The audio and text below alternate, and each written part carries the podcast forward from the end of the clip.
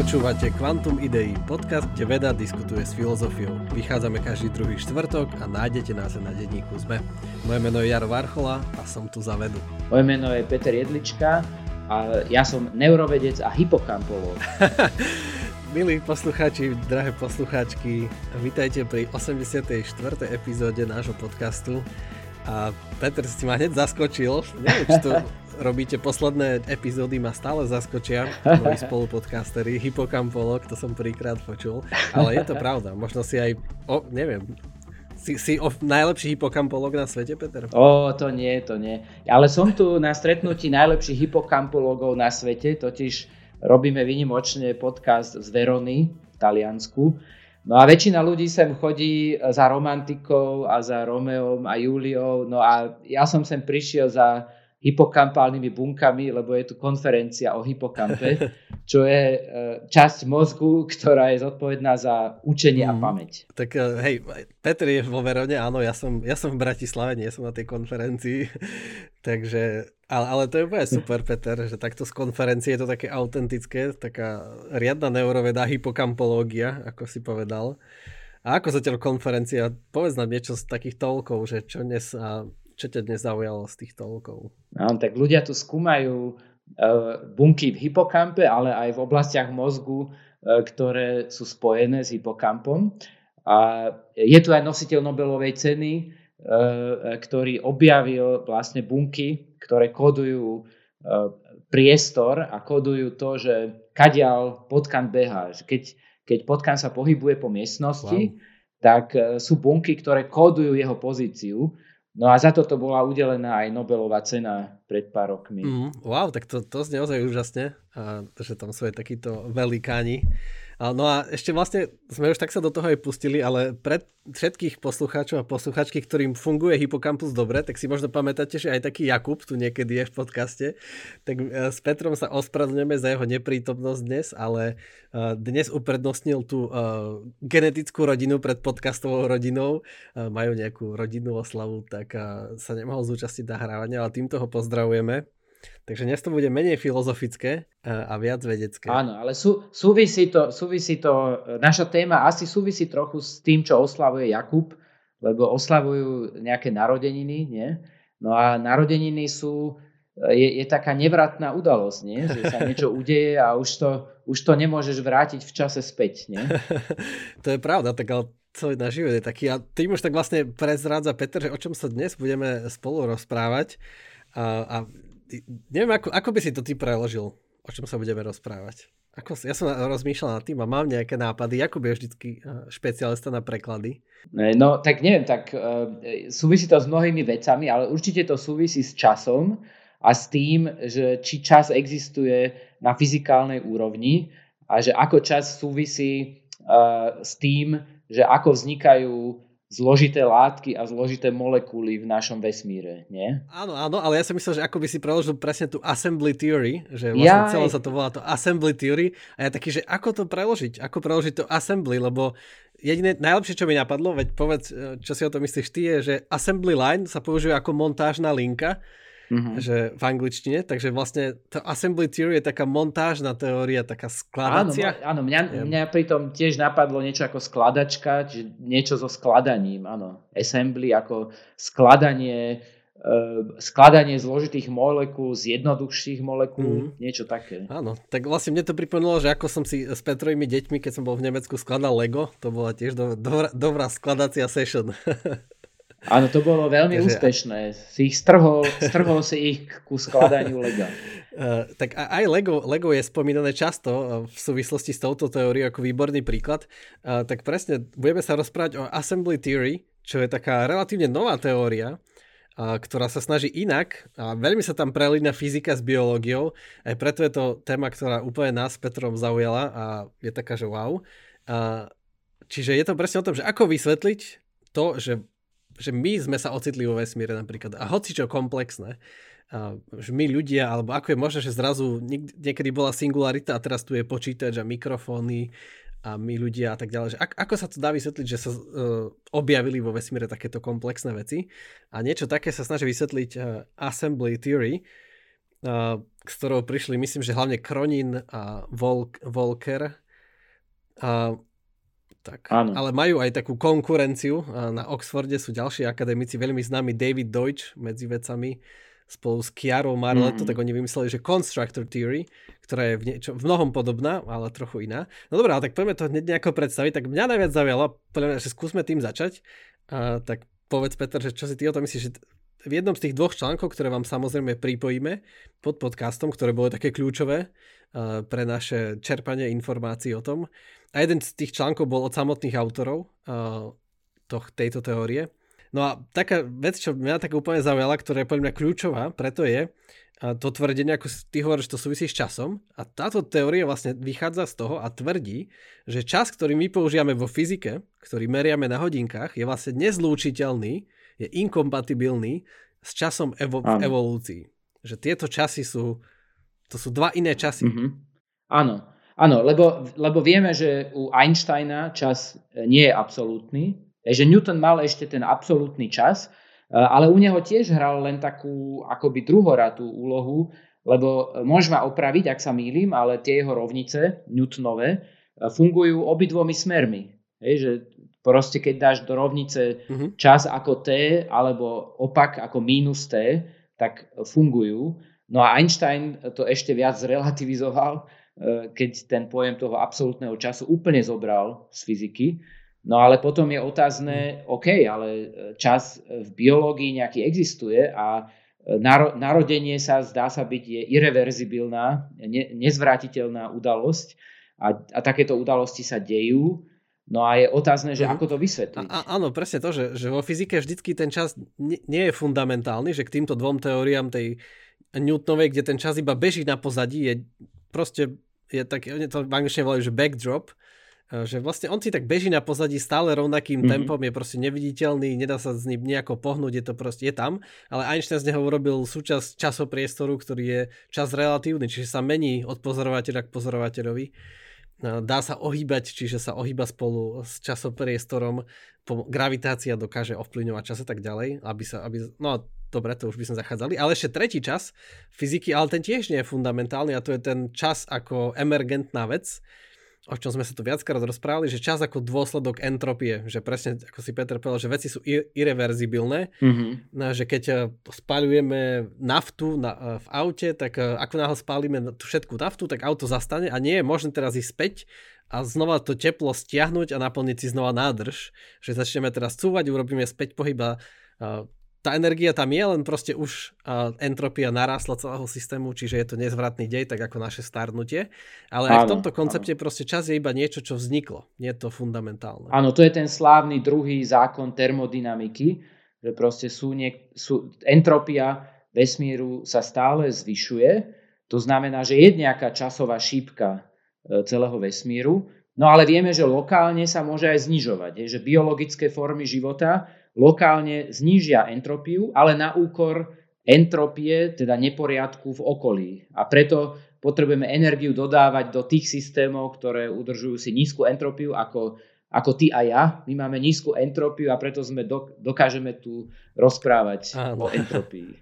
Ale, ale máš pravdu, že, že vlastne tá šípka časová je akoby emergentná a tým sa myslí to, že, nemôže, že fyzici ju nevedia vysvetliť na úrovni jednotlivých častíc. Nie? Že ide skôr o taký štatistický fenomén, eh, ktorý proste aj pojem tepla eh, alebo teploty vzniká až na úrovni, keď máš veľa molekúl. Proste jedna molekula nemá žiadnu teplotu. Áno, nie? áno. Presne tak. A, a ešte je to, že áno, nevedia ho vysvetliť na jednej častici, ale zároveň ho vedia vysvetliť iba cez iné fundamentálnejšie veci. Čiže cez tú štatistiku tých častí, čiže sa to objaví až na tom druhom poschodí, na tom druhom leveli. OK, tak ale to sme tak v skratke predstavili tie tri modely času, ale teraz tá assembly theory, že čo navrhuje, a tá hovorí, že čas je reálny. Čas je objekt a presne mm-hmm. to vidíme, že čas najlepšie v biológii. A, a to napríklad v tom, že preto je pre nás také problematické si predstaviť bezčasovosť, lebo aj predstaviť si to trvá nejaký čas rozprávať sa o tom, že mm-hmm. neexistuje čas, trvá nejaký čas. A to je na tom také šokujúce, že nedá sa, nevieme tomu času vyhnúť, ale práve títo ľudia, ktorí prišli s touto teóriou, hovoria, že čas je úplne fundamentálny, je, že čas plus hmota vlastne hovoria sa rovná veci, ktoré sú. Čiže DNA ako molekula, že skladá sa z hmoty, čiže z tých prvkov, ktoré má, plus čas. Čas v zmysle, že nesie nejakú pamäť z podmienok Áno. minulosti. A to je na to zaujímavé. Áno, že... oni postulujú, že vlastne keď nájdeme nejakú molekulu vo vesmíre, tak uh, tou ich metódou, ktorú oni vyvinuli, tak vieme uh, ohodnotiť alebo skvantifikovať, že aká je zložitosť alebo komplexita tej molekuly uh, v tom zmysle, ako si spomenul, že, že na vytvorenie zložitejších molekúl um, nestačí čistá náhoda, ale že, že už ten vesmír alebo ten fyzikálny systém už musel mať nejakú pamäť um, a to pomohlo vzniku stále zložitejších a komplexnejších a mhm. komplexnejších molekúl. Áno, to, je, to je presne na to ich také kontroverzné alebo také, také nové, také radikálne nové, to, že, že objekty a molekuly sebe nesú nejakú pamäť. Že, že nesú pamäť z minulých podmienok. A napríklad, mm-hmm. že áno, je, je nejaká možnosť, že máme proste nejaké štyri fyzikálne sily, nejaké prvky a tie prvky sa môžu nejako spájať. Ale tých možností, ako sa môžu spájať, je nepredstaviteľne veľa. To tak rýchlo rastú tie možnosti, že to je úplne šialné, že bežné naše proteíny v našom tele majú aj 2000, ale nemusia mať ani 2000, stačí, že by mali len 100 100 aminokyselín z 20 možných, ale to už je toľko možností, že to proste mm-hmm. by mhm. trvalo celý vek vesmíru vyskladať nejakú kombináciu, ktorú máme v bunke, aj to by nebolo možné. Čiže že ktoré, ktoré kombinácie sa skladajú a ktoré Áno. nie, že to nemôže byť produkt náhody, ale oni nehovoria, že to je nejaký produkt nejakého plánovania, alebo Áno. že to bolo zapísané v initial conditions vesmíru, mm-hmm. ale že to je presne tá pamäť z podmienok minulých, že niektoré molekuly sa niekedy, dajme tomu pred 5 miliardami rokov, začali viac vznikať ako iné, lebo na to boli vhodné podmienky a tým, že tie molekuly teraz existujú, tak v sebe nesú pamäť toho, aké boli vtedy podmienky. Ešte postulujú aj niečo také ako e, to, čo máme v biológii. No v biológii máme náhodu, náhodnosť, to sú tie mutácie, ale máme aj selekciu. A tá selekcia v podstate e, posúva tú evolúciu ďalej a preto vznikajú komplexnejšie a komplexnejšie formy. No a tá ich teória je revolučná v tom, že ako by ten, ten darwinizmus posúvajú až na úroveň e, molekúl, ktoré existovali ešte pred vznikom života. Alebo chcú tým v podstate vysvetliť e, vznik života, pretože tie molekuly, ktoré sa vyskytujú v živých organizmoch, majú vyšší ten assembly index, alebo tú, tú vlastnosť, neviem tiež zase, ako by sme to preložili, index čoho? Mhm. Skladacej zložitosti? Alebo... No, zložitosti, to je dobré, podľa mňa.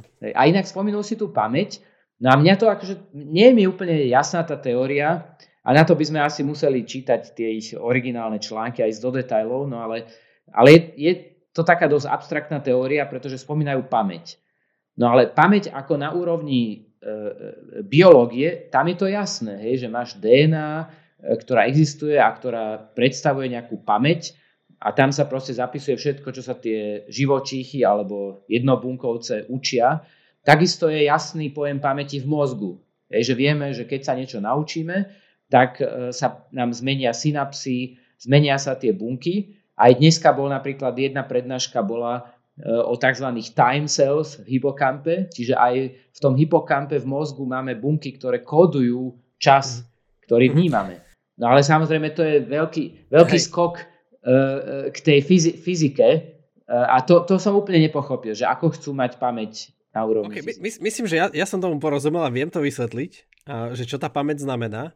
A že mm-hmm. presne tak, že, že všetky, ako oni tam tvrdia, že všetky životné formy, ale nie iba životné formy, ale napríklad aj existencia auta alebo mobilných telefónov alebo miest, sú vlastne produktom mi, pamäti z minulosti, ktorá je spravená v súčasnosti.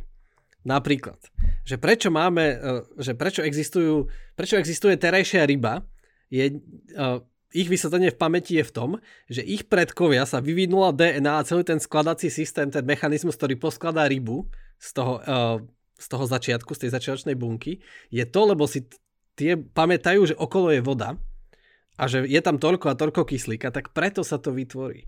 Že tá pamäť v zmysle informácia z prostredia z minulosti. Mm. Čiže napríklad, že prečo, že súčasný dom, prečo si postavím dom so strechou, lebo mám pamäť, že včera pršalo, tak môže, môže pršať aj v budúcnosti, tak tá strecha je vlastne tá, ten pamäť z minulosti. Lebo ono neprší práve teraz, ja keď staviam ten dom, ja ho staviam a nemôžem staviať ani o budúcnosti, že to je také, že, že niekto by tvrdil, nie, že predvídam budúcnosť, že chcem prežiť, v tom je to iné ako evolúcia, že evolúcia tvrdí, že chcem prežiť, preto si dám strechu, preto si dám v zime kúrenie, ale oni hovoria práve, že opačne, že to vychádza z mojej informácie o minulosti, že keď si nedám kúrenie, bude mi mhm. zima, mm-hmm keď si nedám strechu, bude dážď. Že, že tak, tam, v tom je to pamäť, že, že tá DNA napríklad pre mňa to dobre vidno na, na tom, že niektoré naše uh, aj fyziologické prvky sú zastaralé na dnešnú dobu, lebo to, ako sme my postavení, je pamäť z toho, ako ľudia kedysi žili. Že ako sme sa to bavili o biasoch, že naše mozgy sú v mnohom už nefunkčné v roku 2023, lebo oni, oni boli produkované a vznikli na základe pamäte z dob minulých.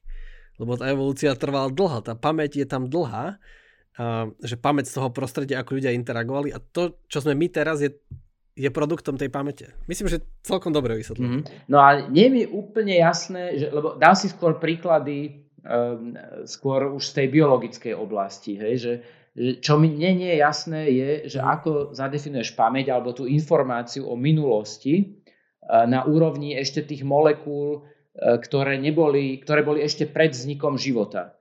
Hej, že mne to trošku trošku mi to evokuje teórie uh, Ladislava Kováča, ktorého často spomínam. To je taký tvoj Aristoteles. Jakub má Aristotela a ty máš Ladislava Kováča. A tak to zase nie, Aristoteles je len jeden.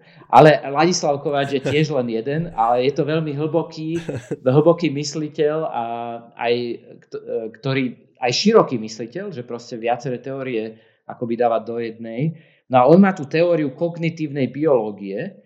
No a on vlastne E, spomenul niečo také ako molecular sentience, že už aj molekuly e, vedia akoby reagovať na to svoje prostredie, lebo keď si predstavíš, že máš nejakú molekulu, napríklad nejaký, nejakú bielkovinu, ktorá vie vnímať mhm. nejakú inú molekulu v, v okolí, to sú napríklad receptory. Že nejaký receptor vie už e, naviazať nejakú inú molekulu a spustiť nejakú signálnu kaskádu v bunke. A on už toto nazýva, že to je nejaká istá forma spracovania informácie. No a to mi je akože, to, to viem pochopiť, že áno, že tam je to, je to spracovanie informácie aj na tej úrovni termodynamickej, hej, že v podstate tým znižuješ entropiu, keďže vnímaš e, to prostredie a tú informáciu používaš na to, aby tá bunka prežila. Len stále mi to nie, nie je to jasné, e, že ako je to pred vznikom života. No a táto assembly assembly theory sa, sa snaží to vysvetliť. Áno, máš pravdu, že to, je, že to, čo som vysvetľoval, áno, to boli také tie ľahšie vysvetlenia biologické, úplne skvelá pripomienka, ale že ako tomu rozumiem ja, že napríklad, že v tých, pri tých jednoduchých molekulách, že ako sme vravili, je veľa možností, ako sa môžu prvky pospájať. Je ich hrozne veľa, ale nakoniec sa pospájajú, že prevážia jedné molekuly nad inými. A prečo práve tie? No lebo je taký tlak, alebo taká teplota. Čiže, a takto sa to začína, že niektoré molekuly vzniknú a iné nie, lebo je tam pamäť z toho informácia, z toho prostredia sa tam uloží. Napríklad v zmysle, že ešte neexistuje život a teraz sa posunieme o 100 rokov dopredu a zistíme, že týchto molekúl je oveľa viac ako týchto molekúl, že už sa pospájali tie prvky. A prečo je viac týchto a nie týchto? Lebo to, to ich množstvo nesie sebe nejakú informáciu o tom, že aké bolo prostredie, že bola takáto teplota alebo taký tlak a preto nás je teraz veľa. A, a, a takto sa to potom stupňuje ďalej a ďalej. Áno, inak to je dôležitá vec, že si spomenul aj množstvo tých molekúl, lebo to, čo tu my rozprávame, ako znie to veľmi abstraktne, však aj je to abstraktné, ale oni vyvinuli uh, metódy, ako to merať aj experimentálne. Lebo keby to nebolo, tak sme na úrovni filozofie. Hej?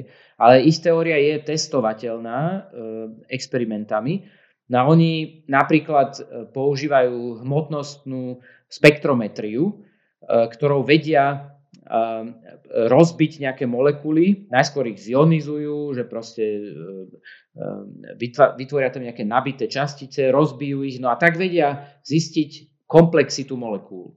Ale ako si ty povedal, nielen komplexita molekuly je dôležitá, čiže z koľkých častí vzniká, ktoré sa tam skladali teda v tej minulosti, a to je tá nejaká tá pamäť, ale aj počet. Hej, že keď je nejaká molekula zložitá alebo nejaká štruktúra zložitá, ale vyskytuje sa v malom počte, tak to má nízky assembly index.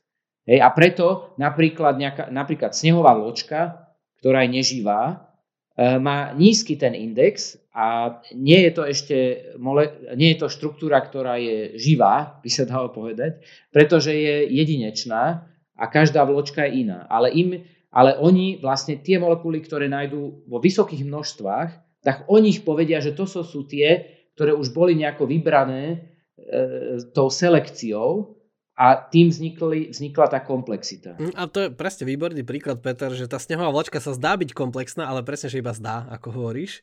Lebo, lebo to je v skutočnosti nevýhodné, že každá snehová vločka je iná, ale že my chceme, aby proteín v všetkých tvojich bunkách, aby bol ten istý, keď to má byť ten istý proteín. A tá aminokyselina musí byť tá istá. E, a presne to, že to množstvo je super, to vravíš, že to je veľmi dôležité, e, lebo tak ako vesmír nevyprodukuje iba jedného človeka, alebo jednu myš, alebo jeden proteín. Proste je tých komplexných molekúl veľa a to, že ich je veľa, naznačuje, že za nimi je nejaký, nejaká montážna linka a to je to presne dobré, to, ten preklad, že, a, tam, že montážna teória, čo znamená, že za nimi je nejaký systém, ktorý produkuje tieto a tieto proteíny. Napríklad, že v našom tele chceme tieto produkovať proteíny a preto ich máme veľa, lebo ich úmyselne produkujeme za nejakým cieľom, alebo ešte lepšie povedané, paradigme tejto teórie na, nejaké, na základe informácie z minulosti ich produkujeme, že, že preto. No a to je presne v tom, že, že by sme mohli, mohli sme začať tým, že prečo je to dôležité. A ty si už spomenul, že v to astrobiológii, že ako nájdeme život na Marse. Alebo ako zistíme, či je život, teraz sú nejaké sondy blízko tých mesiacov Jupitera alebo najväčší mesiac Saturnu, Titan, že čo keď ten život je úplne iný, ako my sme zvyknutí? Čiže vôbec nebude carbon-based, nebude uhlíkový, nebude tam toľko kyslíka. Možno, vôbec ne, možno už tie molekuly zobrali tie, uh, už zobrali tie vzorky, ale ich vyhodili, že to nie je život. Čiže, ale oni presne navrhujú, že pomocou tejto teórie, keď zistíme, že nejakých komplexných molekúl, je veľa a sú navyše komplexné cez tú hmotnostnú spektroskopiu, čiže komplexné znamená, že sa skladajú z veľa častí, z veľa, z veľa jednotlivých častí. Napríklad dlhý mm-hmm, proteín sa skladá z veľa proteínov, ktoré sa navyše ešte opakujú, ale majú iné poradie. Uh, takže tak vtedy hovoríme, že aha, tak to už môže naznačovať, že keď tých je veľa, keď príjeme na Mars a bude tam veľa komplexných molekúl a budú komplexné, tak to už naznačuje, že aha, za tým už musí byť nejaký systém, ktorý ich vyrábal. Že to nemôže byť produkt náhody. Áno, a že za tým musí byť nejaký čas, akoby oni hovoria o hĺbke v čase, že, že tie zlož, zložité uh, molekuly, uh, ktoré pozostávajú z veľa uh, menších molekúl, tak to nám hovorí aj niečo o tom, že koľko krokov už prebehlo v minulosti, kým sme dostali takúto komplexnú molekulu. A teda vedia teoreticky hociakú látku ohodnotiť, aj takú, čo nepoznáme chemicky, a vedia tomu určiť ten, ten assembly index a tú komplexitu. Áno, a to je, to je veľmi užitočná aplikácia, presne, že keď budeme hľadať potom život vo vesmíre, môžeme ho ľahko prehliadnúť, lebo máme dopredu očakávanie, že ako presne musí ten život vyzerať, ale na iných planetách sú iné prvky, iné podmienky a teda iná informácia z minulosti sa zachováva a iné, iné komplexné molekuly tam môžu byť a úplne inak to môže fungovať. Čiže a, a preto to môže byť nespoznateľné, ale vďaka tejto metóde to môžeme nájsť, že aha, že toto je nejaké podozrivé, toto má vysoký assembly index, oni tam aj uvádzajú presne, že, že tam je nejaká veľmi ostrá hranica medzi 13 a 15, čiže 13 ako je počet minimálnych krokov, mm. ktoré predchádzali vytvoreniu tejto molekuly. Tu je veľmi dobrá tá analogia s Legom, že keď máte nejaké veľké Lego, alebo IKEA nábytok a máte tam ten plánik, že číslo 1, dajte to, číslo 2, a čím je to Lego väčšie, tým je dlhší ten návod, čiže viac krokov. A presne, že koľko krokov si vyžaduje, aby som postavil túto molekulu. A oni hovoria, že 13 a nižšie to je neživé, ale že 15, medzi 13 a 15 už náhodne sa skoro nič nedostane na hranicu 15. Neviem, či hovoria, že skoro nič alebo nič. Že od 15 a vyššie to už je jasný, jasná indikácia toho, že to je nejaká biologická molekula, že bola vyprodukovaná nejakým organizovaným systémom. A, a to sa dá aplikovať napríklad na, hovoria tam dobrý príklad, že na pivo to platí, na moč to platí, ale napríklad whisky, ktorú vyrábajú ľudia, tak nejaká whisky, tam spomínajú nejakú škótsku single malt whisky, že je veľmi, jed, má nízky ten index, lebo je veľmi jednoliata, že nie, nie, nie je tam pestrosť. A, ale tak to je iba taká, to už je ľudská náhoda. Ale pre mňa dobrý príklad ešte by sa dal, že, a, že keď napríklad idete len tak po prírode a nájdete nejaký kameň, čo vyzerá ako stolička, ale je iba jeden, lebo jeden kameň môže vyzerať ako stolička, alebo ako perfektný stôl. Ale, ale nie je ich viac, ale zrazu keď zistíte, že tých IKEA stoliček doma majú už skoro všetci a teraz idete do Bratislavy, zistíte, že tu je taká stolička, tu je taká stolička, tak to už naznačuje, že aha, veľa komplexných štruktúr, ktoré sú veľmi podobné, takmer rovnaké, tak to naznačuje, že za nimi musí byť nejaká montážna linka, nejaká sieť. Ale ten balvan môže byť čisto náhodná vec. Za tým mus, musia byť nejaké živé bytosti zo Švedska. Skladanie IKEA nábytku je.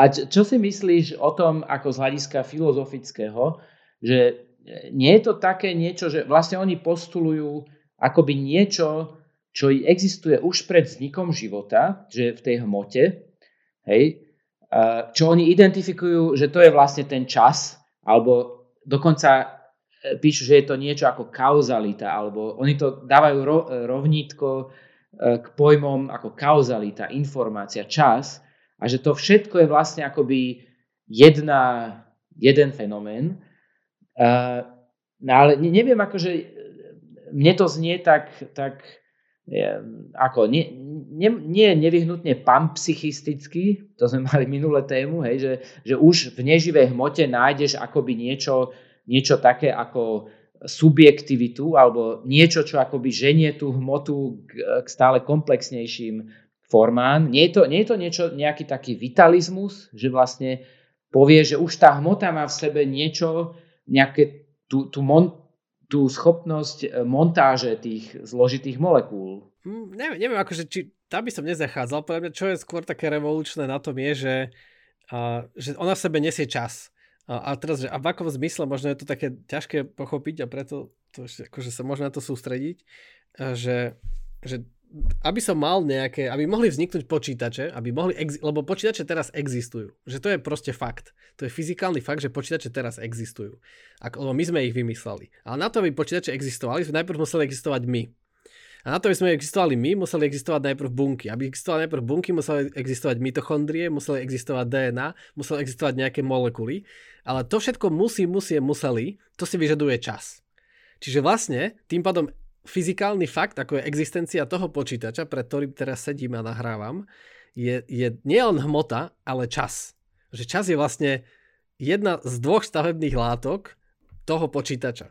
Jedna je hmota a druhá je čas. Že ten čas, ako sme teraz povedali, ako to oni predstavujú, je absolútne nevyhnutný, že bez toho času nie je možné, aby ten počítač vznikol. Lebo ja potrebujem hmotu a čas. Fyzikálne zákony to sú také tie podmienky, ktoré určujú, čo je možné a čo nie je možné a, ale možností je strašne veľa, ale čo reálne vznikne je produktom času a hmoty. Že, a toto presne vysvetľujú, že aj tá biológia, že podľa mňa to pekne zapadá s evolúciou, je, že, že aj tá evolúcia sa vyvíja postupne a stále sme, stále máme komplexnejšie a komplexnejšie organizmy. Že na začiatku boli nejaké jednoduché baktérie, máme viac času. Áno, ako súhlasím s tým, aj znie to dobre, ale keď mám ako klásť nejaké kacírske otázky, že že čo robí tú selekciu napríklad. Ehm, že je to ako, e, akože na úrovni entropie, hej, vieme si asi vysvetliť, že dobre, že náhodne dôjde k nejakému lokálnemu zníženiu entropie a to sú tie živé organizmy ako my, ale z globálneho hľadiska celé to speje e, proste k vyššej entropii, je taký pesimistický, obraz, pesimistický obraz vesmíru.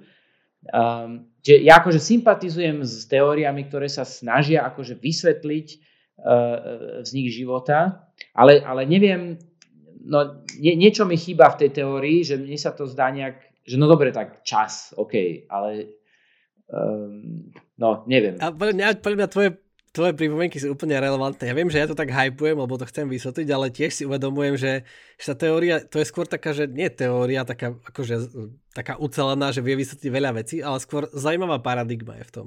Že mne sa páči, ako sa pozerajú na veci, že to je také novátorské, ale pre mňa to tiež strašne veľa vecí nevysvetľuje, že to ste úplne s tebou, Peter, súhlasím, že ja to akože iba nejako sme sa tak automaticky postavili, postavili do tých rôl, že ty si ten oponent a ja som ten proponent, ale skôr si tak nie, ja tiež tam vidím nedostatky, ale príde mi to ako veľmi zaujímavá paradigma, že, že pozrieť sa na to a presne ako som, tým som začal, lebo mňa to najviac vyrušilo a mňa najviac to zaujalo, že, že áno, že vo fyzike s tým časom narábame proste zle že proste ten čas je tam taký nedôležitý, ale pre našu ľudskú skúsenosť a pre existenciu života a pre všetky tieto fakty, ktoré okolo seba každenne pozorujeme, je čas absolútne nevyhnutný a fundamentálny, ale tá fyzika s ním nenarába nikdy dobre, ako sme začali, čiže ozaj, že ten biologický čas je úplne iný čas ako, ako ten fyzikálny a to je pre mňa dobrý rozpor. A toto, páči sa mi, že ako sa na to tá teória pozerala. Samozrejme, kopu vecí to nevysvetľuje, veď nevysvetľuje to, že presne tú selekciu, že aj tak to chce zaviesť nejakú budúcnosť, nejaké prežitie a tak ďalej, že tiež mi tam vadí, akože má to pre mňa veľa medzier, ale táto teória s tým časom je proste, a s tým assembly index, je to také jednoduché, a už, určite to bude užitočné v tej astrobiológii, neviem, či aj niekde inde bude, to bude také užitočné. Áno, ja, ja tiež s tým sympatizujem, lebo mne tiež vadí, že vo fyzike akoby sa stratil ten, ten pojem času a e, preto ja tiež akože mám, mám e, takú tendenciu ten čas akoby zachraňovať. A však sú, boli aj fyzici, čo sa o to snažili, napríklad Ilia e, Prigožin, nikdy neviem, jak sa vyslovuje jeho meno, Pri, Prigožin asi.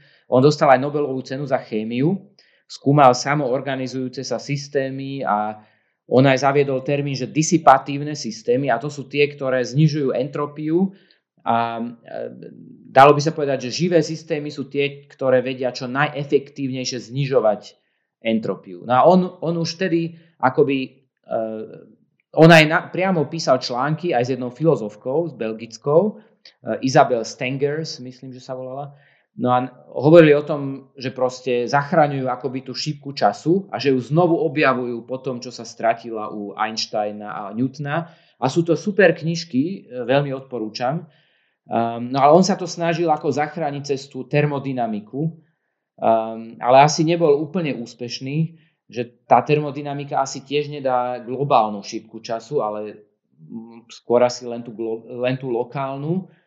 No a táto teória assembly je mi akože sympatická a ide akože správ, správnym smerom ako v súlade s, moj, s mojou intuíciou, ale tiež sa mi zdá, že, že tam akože ešte mnohé veci sú ako nedoriešené a, a zasa mi možno až taká príliš jednoduchá, že keď oni píšu, že, že, tá, že čas, time je v podstate to isté ako informácia, pamäť, kauzalita a selekcia, tak sa mi to zdá, že, že tam tie, tie rôzne tie termíny a pojmy akoby príliš sú zliate do jedného. Akože tu, tu môžem na ich obranu povedať, že nie, že podľa mňa v ich zmysle je, tá, je čas jednoduchší, jednoduchšie definovaný, lebo čas sa proste hromadí.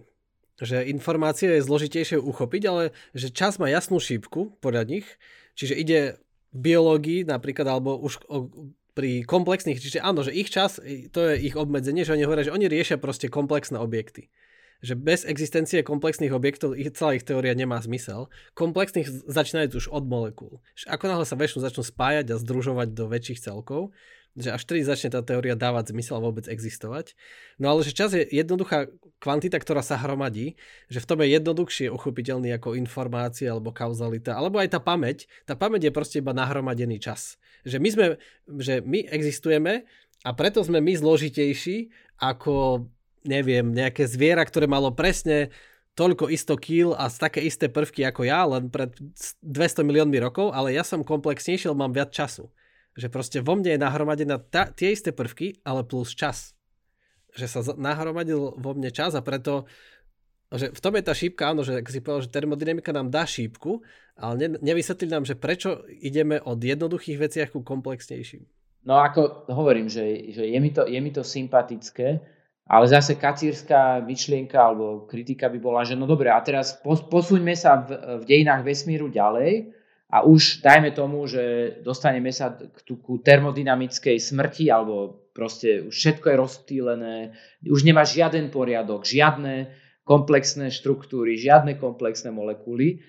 A čo, čo, čo potom? Akože tá pamäť sa akoby vymazala z dejín, z dejín vesmíru, alebo... to je, hej, to je dobré, ale pre mňa na to sa dá odpovedať, e, v tom jednom z článkov nájdete takú, takú tú matriošku tých štyroch uh, possible universes, keď si pamätáš. Uh-huh, A že, že aj, ten, aj ten ich, aj tá ich teória zaklada iba na tom, že čo je fyzikálne možné. Uh-huh. A teda keď už bude uh, to ako hovorí, že keď už nastanú takéto extrémne podmienky, tak už to nebude fyzikálne možné. A od toho sa odvíja tá druhá matrioška, že, že OK, a v rámci fyzikálnych možností, že čo tu mám, čo môžem pospájať a potom tak ďalej. A potom to končí tým, čo reálne pozorujeme. Že oni to tak skladajú takú tú matriošku, je to tam pekne nakreslené z tých fyzikálnych vesmírov. Akože hovorí matriošku, nie je tam nakreslená matrioška, je tam také podmnožiny, ale pripomína to matriošku. Áno, ne, nepoužívaj ruské, ruské príklady, to je zakázané. Tak. Áno, správne, správne, Peter, máš, máš pravdu. Ospravedlňujem sa všetkým, že som to použil. Nie, nie, to ja, ja len žartujem. Ale nie, vlastne, počuj, nie, ale Peter, ja som vlastne myslel ukrajinskú matriošku. Aha, aha, tak potom je to v poriadku. nie, nie, čítajte ďalej Dostojevského, ale e, politické názory majte uh, zdravé. A to bola odbočka. to bola odbočka, ale nevadí. Dobrá odbočka, páči sa mi. Však aj vlastne, keď už takto sme odbočili, tak aj nedal nedaleko tu nás existoval niečo také, čo sa pred pár rokmi volalo, že ruský obchod, ale po nepopularite názvu Rusky sa premenoval na nejak, že náš obchod alebo naše potraviny. Čiže veci, ktoré sa niekedy volali ruské v západnej Európe sa mnohé premenovali, lebo je to nepopulárne teraz. A však právom. A, OK, ale to je, to je na dlhšie. Dobre, tak sme odbočili, tak späť k tomu, čomu sa viac rozumieme a, a čo nás aj viac baví.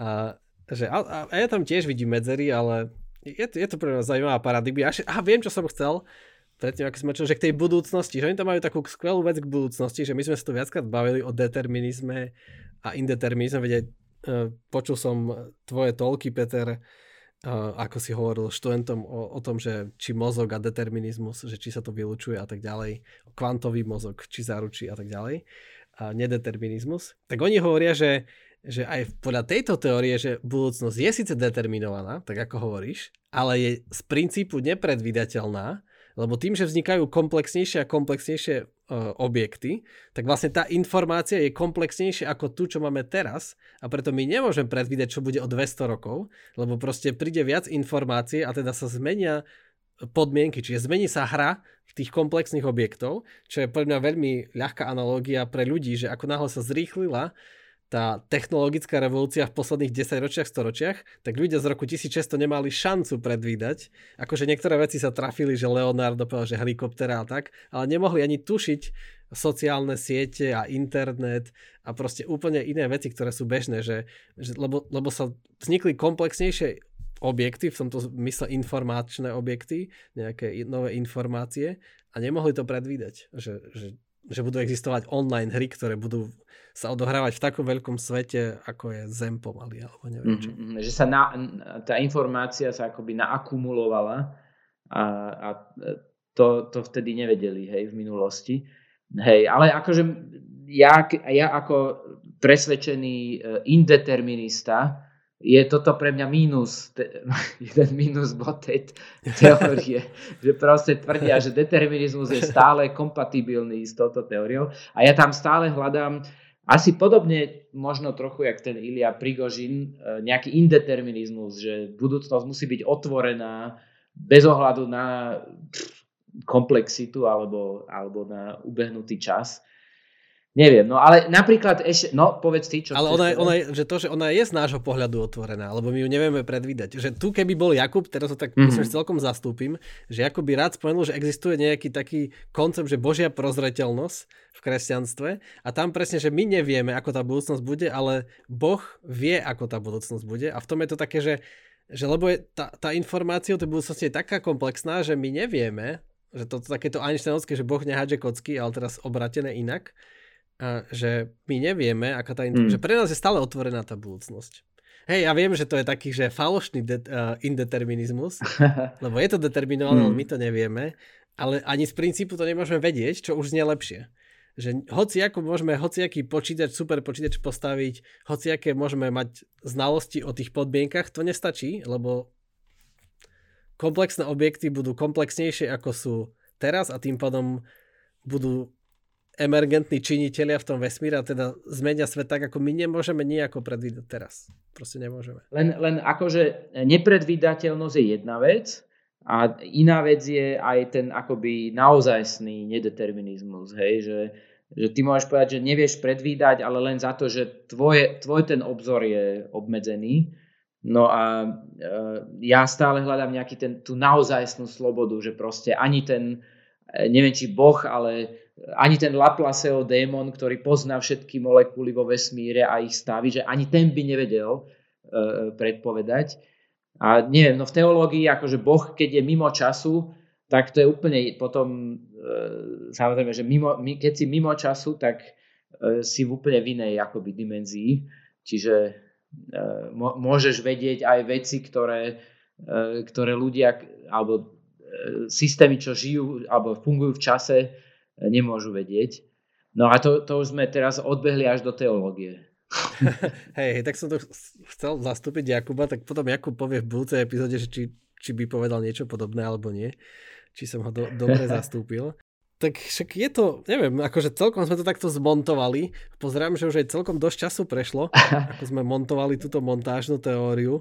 Ale tak môžeme ešte nejaké, nejaké záverečné e, k tomu. Tak čo si myslíš, Peter, že je, je pre teba nejaká šanca, akože teraz čisto tak zahypotetizujme, že prídeš na konferenciu o 5 rokov a, a tiež to bude o konferencia pre hypokampológov a bude tam nejaká nejaký talk, nejaká prednáška, nejaká diskusia, ktorá bude zahrňať aj niečo z assembly theory. Že vieš si to predstaviť, že niečo z týchto myšlienok by mohlo pomôcť aj tebe pochopiť mozog alebo hypokampus? No, a, mm, ak mám byť teda úprimný, tak o tom pochybujem. lebo, väčšinou, lebo väčšinou je, táto assembly theory je na úrovni fyzikálnej a chemickej a trošku biológie, hej, čiže je na, na fundamentálnejšej úrovni ako tie fenomény, ktoré sa diskutujú na tejto konferencii. Hej, že tu na ľudia proste skúmajú mozgy zvierat a merajú elektrodami elektrickú aktivitu e, ne, nervových buniek. Čiže sú akoby na inej, inej škále tej komplexity. Um, čiže proste nezaoberajú sa jednotlivými tými molekulami. OK, dobre, tak možno, možno som zlepil, že s tou konferenciou, ale či by nám to mohol lepšie pochopiť mozog v zmysle, že, že napríklad, že zistíme, že neviem, nejakým zázrakom by sa nám podarilo niekde nájsť mozog nejakého jednotlivca zachovali, alebo to je veľmi nepravdepodobné, niekde z ľadu ho vytiahneme, z nejakého ľadovca, keď sa teraz topia a niekde, tak a zistíme, že náš hypokampus o 4000 rokov neskôr alebo o 10 tisíc je komplexnejší a prečo je komplexnejší? Že tam proste že sa tak nejak informácia z tej minulosti šírila v tom, že nám pomohla náš, náš mozog sa vyvíjal komplexnejšie, lebo sa adaptoval na tú informáciu z minulosti. Že aj dnes, však aj teraz napríklad, že to vieme, že keď ešte budeme, keby sme v takých podmienkach ako teraz v roku 2023 žili ešte dlho, že storočia, tisícročia, tak budeme mať oveľa väčšiu hlavu. To je jasné, nie? Lebo proste mozog používame oveľa viac ako nohy a ako naši predkovia. Proste je to nepraktické mať taký malý mozog. Hej, ale máš potom limity, proste energetické zdroje sú limitované a preto uh, to je inak dôležitá myšlienka, ktorá sa aj používa v neurovede, uh, že proste nemôžeš mať nekonečne veľký mozog, uh, pretože to nie je proste možné z hľadiska energetických zdrojov a to aj vysvetľuje potom mnohé, mnohé veci, ktoré vidíme v anatómii. Um, ale v tomto zmysle máš pravdu v podstate, že nejaká tá assembly e, teória v podstate je v súlade aj s, s teóriou evolúcie a s tým, že my vlastne vieme, že hypokampus mali proste živočichy už dávno pred nami. Hypokampus je, patrí k starším štruktúram, čo sa týka evolúcie. Um, no a vieme, že proste naše mozgy využili tie mechanizmy, ktoré už boli v hypokampe, a na to sa na, nabalili nové formy e, e, pamäti. Napríklad, že, máme, že u potkana tiež môžeš skúmať, že čo si ten potkan pamätá, no ale on si pamätá, ako prebehol cez to nejaké blúdisko a pamätá si, kde e, proste videl ten sír a tomu zakodujú tie, tie bunky, že kde, kde bola potrava, kde je nebezpečenstvo a tak ďalej. Uh, no ale my tu dokážeme sa baviť o tom, čo som zažil na konferencii. A to je už to je oveľa komplexnejšia forma pamäti, e, ktorú ja viem dať aj do slov a viem ti o tom referovať. Čiže ide o tzv. epizodickú pamäť, že ti viem povedať e, proste, čo sa dneska dialo a nejaké anekdoty o tom a tom vedcovi a kto ako e, e, pokazil prednášku alebo kto má lepšiu prednášku a tak ďalej. A je to proste... Na... No tak vidíš, tak teraz tak prepáč, ťa preruším, ale keď to hovoríš, tak t- využijem túto, túto akože pauzu, túto odbočku, že uh, teda Pozývame vás, aby ste stali našimi patronmi a patronkami a v dnešnej extra časti presne Peter povie nejaké pikošky z konferencie, nejaké fopá, ktoré sa stalo. A inak vás chcem pochváliť a poďakovať, že uh, máme 105 patronov, čiže asi sme sa dos- dosiahli tú magickú hranicu sme prekročili tých 100 a do 200 ešte ďaleko, tak vás pozývame, teda tie extra časti sú vždy super a dnes teda tam Peter povie nejaké pikošky. A, tak prepáč, že som ťa takto prerušil. Nevadí, vidíš, dobré veci potrebujú čas, ako hovorí e, Jakub v tom nemenovanom inom podcaste, tuším, ale inak neviem, prečo nemôže byť menovaný, ale to možno mi vysvetlí on takedy. Ja som... to je taký bičov. no. Ale jasné, že môže. E, no ale čo som chcel povedať, že dobré veci potrebujú čas a tu vidno, že aj uh, už nejaký čas uplynul, počet patronov sa zvyšuje uh, a uh, komplexnosť našich diskusí, debat tiež rastie. Tak, tak. Dúfajme, že neregredujeme.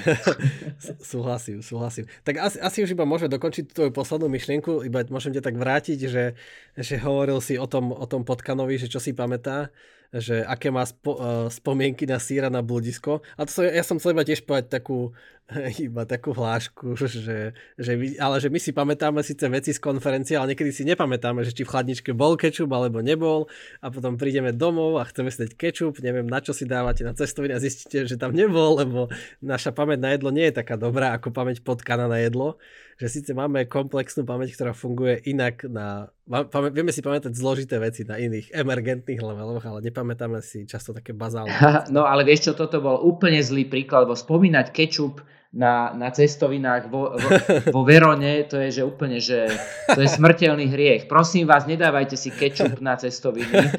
Máš pravdu, ale vlastne neviem, prečo som to povedal, veď ani naposledy som si dal kečup, keď som bol dieťa na cestoviny, tak nemajte ma za burana, teraz ma budú mať poslucháči, že čo, som, čo, som to, čo je to za človeka ten Jaro, že si dáva kečup na cestoviny. Dobre, Peter, vďaka, že si ma zachránil. Ďakujem. Dávaš si aj ananás na pizzu, si dávaš? Kontrolná otázka. Nedávam si, ale priznám sa, že že som si párkrát v živote objednal aj za ananásom. Neviem, niekedy má človek takéto zvláštne chute. Áno, tu ani, ani pizzu Hawaii tu vo Verone asi nedá, nedostaneš. Môžeš vyskúšať, že či to je tak. No dobre, tak, eh, tak ešte neviem, chceš ešte niečo k tým potkanom, že aký je rozdiel medzi potkanou, potkanou pamäť, eh, potkaňou pamäťou, slovenčina je ťažká, veľmi komplexná, vysoký assembly index má Slovenčina. Áno, určite. Ako jazyk. Či, je, že je, je nejaký, si asi chcel povedať nejaký rozdiel porovnanie medzi potkanou pamäťou a, a našou pamäťou ľudskou. Áno, možno len dokončím, že vlastne naše mozgy um, sú iné od potkaních, ale nie sú nie je to tak, že by teraz boli úplne iné, že by teraz v evolúcii proste vzniklo niečo úplne nové, uh, bez súvisu s tými predchádzajúcimi štruktúrami. Čiže je to, niečom je to podobné možno s tou assembly theory, že ako by vznikajú komplexnejšie a komplexnejšie molekuly, tak takisto aj mozog je komplexnejší a komplexnejší, ale buduje na tom, čo už bolo predtým, čiže preto treba aj istý čas na to, aby vznikol komplexný. Áno, a tu, a tu už iba doplním, že to spre, fakt to Peter výborne sedí s tou teóriou, lebo, lebo ako si povedal, že to buduje na tom, čo bolo predtým a teraz, že kedy sa tí predkovia Áno. tých potkanov a nás rozdelili, že nejakou náhodnou, neviem, mutáciou niečo začala vznikať iná línia, ale teraz tá naša línia žila inde, zažila iné veci a teda si pamätá iné veci a to ako, že, že to je dôležité, že my že nemôžeme stavať na budúcnosti, že, že nestávame kvôli prežitiu v budúcnosti, ale to, že keď sa narodím a ako vyrastiem, ako sa vyviniem, ako vyzerám, že to je všetko nakodované z minulosti, z toho, čo tí moji predkovia dlho, dlhé generácie tisícročia, 100 tisíc ročia zažili a to je tam vkodované, že to je tá pamäť pamäť tej minulosti, tých podmienok, že, že preto je ľudský mozog iný, lebo moji predkovia žili inak ako predkovia toho potkana, čiže tam je iná pamäť zakodovaná, iná interakcia s tým fyzikálnym svetom. A dalo by sa dlho hovoriť ešte o pamäti, že proste máš tu v, mo- v mozgových štruktúrach máš tú pamäť akoby evolučnú, ale potom máš aj pamäť z toho dnešného dňa. Hej, že, že máš, rôzne, rô, máš pamäť na rôznych tých časových škálach. To je tiež zaujímavé. No, to je vlastne pravda, hej, za to aj pamäť je. No, my ľudia už komplikujeme všetko, veď s touto teóriou všetko komplikujeme, čiže teória komplexnosti ľudskou existenciou a vedomím sa komplikuje exponenciálne, alebo akože ale s veľkým exponentom, nie na, iba akože na druhú takže to ide, ide fakt šialené. Dobre, tak myslím, že takto komplexne, komplexitou môžeme, môžeme ukončiť túto epizódu. Tak ďakujem, keď ste počúvali až sem a tak staňte sa našimi patronmi, patronkami, napíšte nám, komentujte, sledujte nás a tešíme sa na vás pri ďalšej epizóde. Majte sa. Ahojte.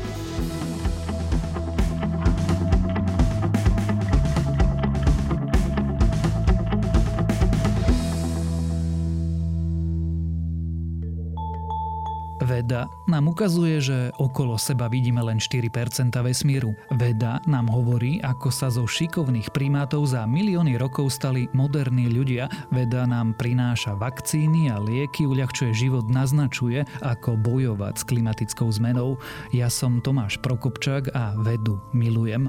Preto vám každý týždeň v spolupráci s našimi kolegami prinášame podcast Zoom plný najnovších a najzaujímavejších vedeckých objavov. Zoom nájdete každý každú stredu na webe Denníka Sme alebo vo vašej podcastovej aplikácii.